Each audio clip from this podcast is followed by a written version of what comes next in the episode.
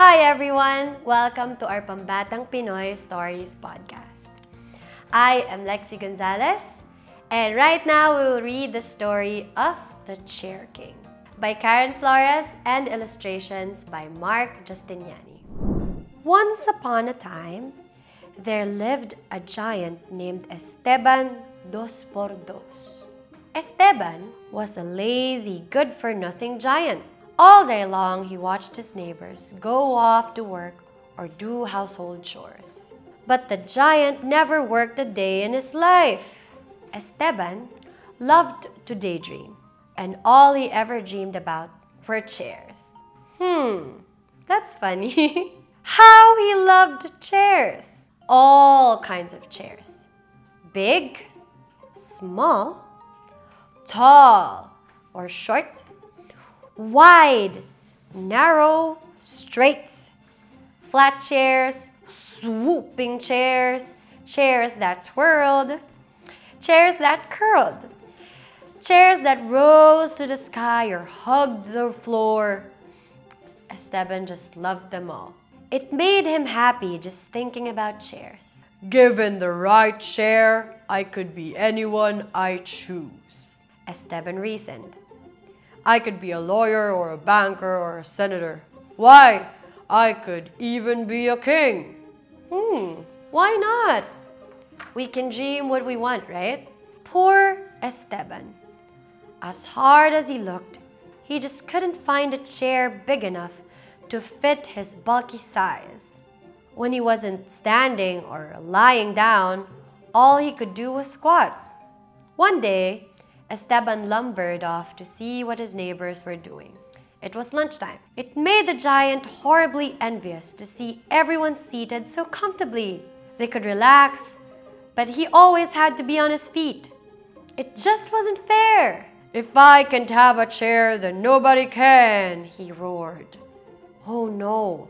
And so, Esteban went on a rampage, stealing everyone's chairs. He tore apart homes, buildings, schools, and movie houses.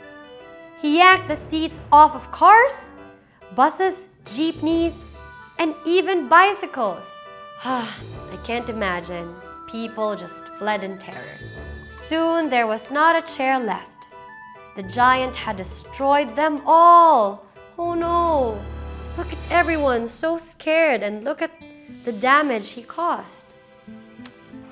What happened to Esteban? And then Esteban ran. He left the city and headed for the countryside. The ground shuddered with every footfall. Streams and rivers splashed under his weight. Flocks of birds scattered in his path. Esteban ran until he was utterly exhausted. By the time the sun had dropped from the sky, nothing more lay before him but the sea. The giant crashed onto the shore fell fast asleep. The next morning, Esteban awoke to the sound of clanging hammers and chisels. It came from somewhere behind the coconut trees that lined the beach. Esteban parted the trees and crossed vast rice fields until he reached the mountains. The sound grew louder. Where is it coming from? he wondered. Esteban looked around the mountain bend. There, in the valley, lay a small, lovely village. Esteban smiled. Today's my lucky day, he thought. What is he gonna do? Purok Palukit was known far and wide for its chairs. Hmm, it was said that a chair carved in Palukit would last forever. Every family in Purok Palukit made chairs. Even children fashioned little chairs out of cardboard and twigs. Oh, so cute! One day, they would create chairs as beautiful as their parents did. Purok Palukit was a quiet and peaceful place until the giant arrived. The people had never seen such a huge creature before. Give me all your chairs, Esteban demanded. He flung aside anyone who stood in his way. The terrified wood carvers dropped their tools and ran. Esteban dos por dos stormed into every house. snatching as many chairs as he could find. No one was spared.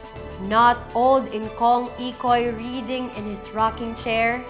Not Aling Ligaya on her kitchen stool preparing the day's merienda. Not even little Adoy eating in his high chair.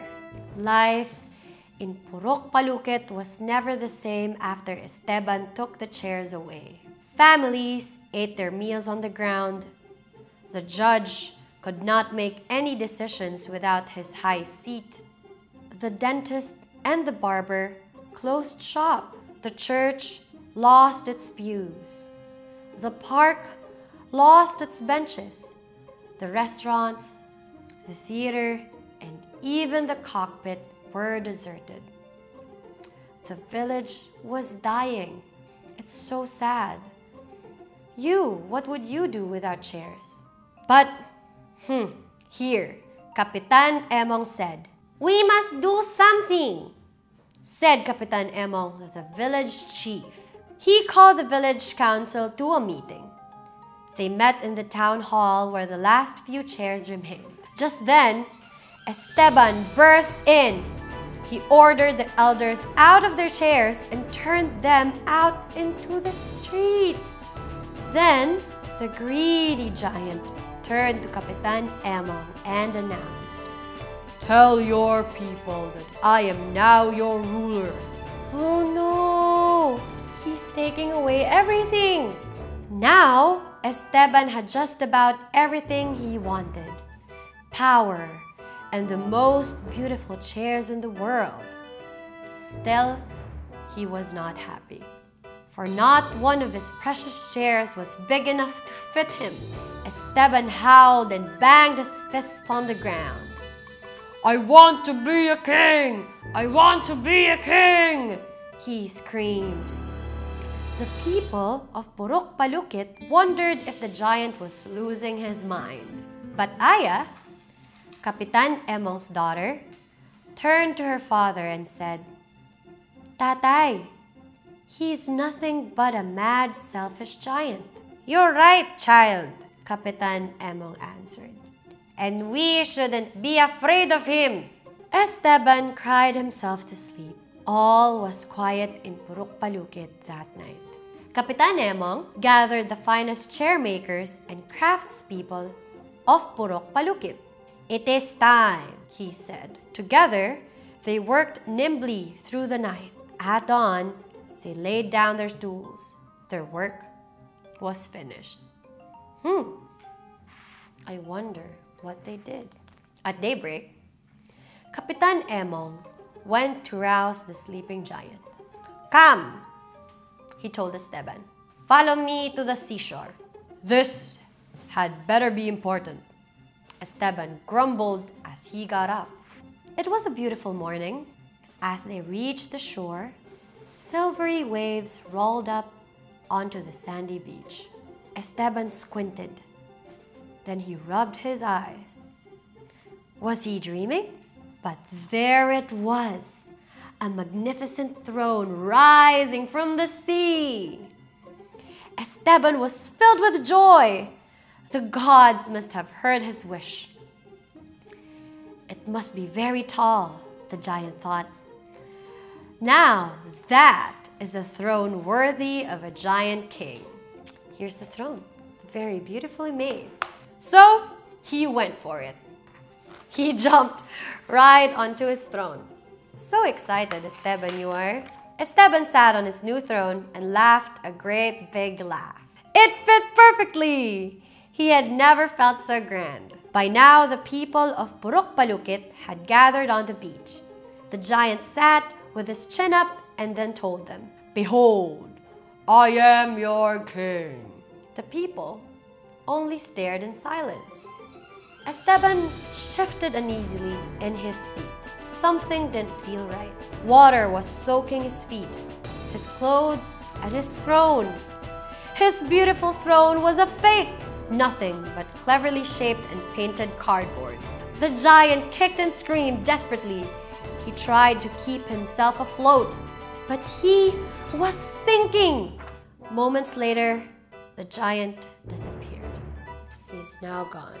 The people of Purok Palukit clapped and cheered. They welcomed Kapitan Emong back as their leader. Let's all go home, Kapitan Emong said. From that time on, the people of Purok Palukit made better and more beautiful chairs than ever. The village was once again a happy and peaceful place.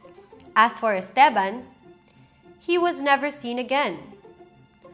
There are some who whisper that the giant still roams, searching for the perfect throne. So, the next time a chair is missing, wherever you are, beware.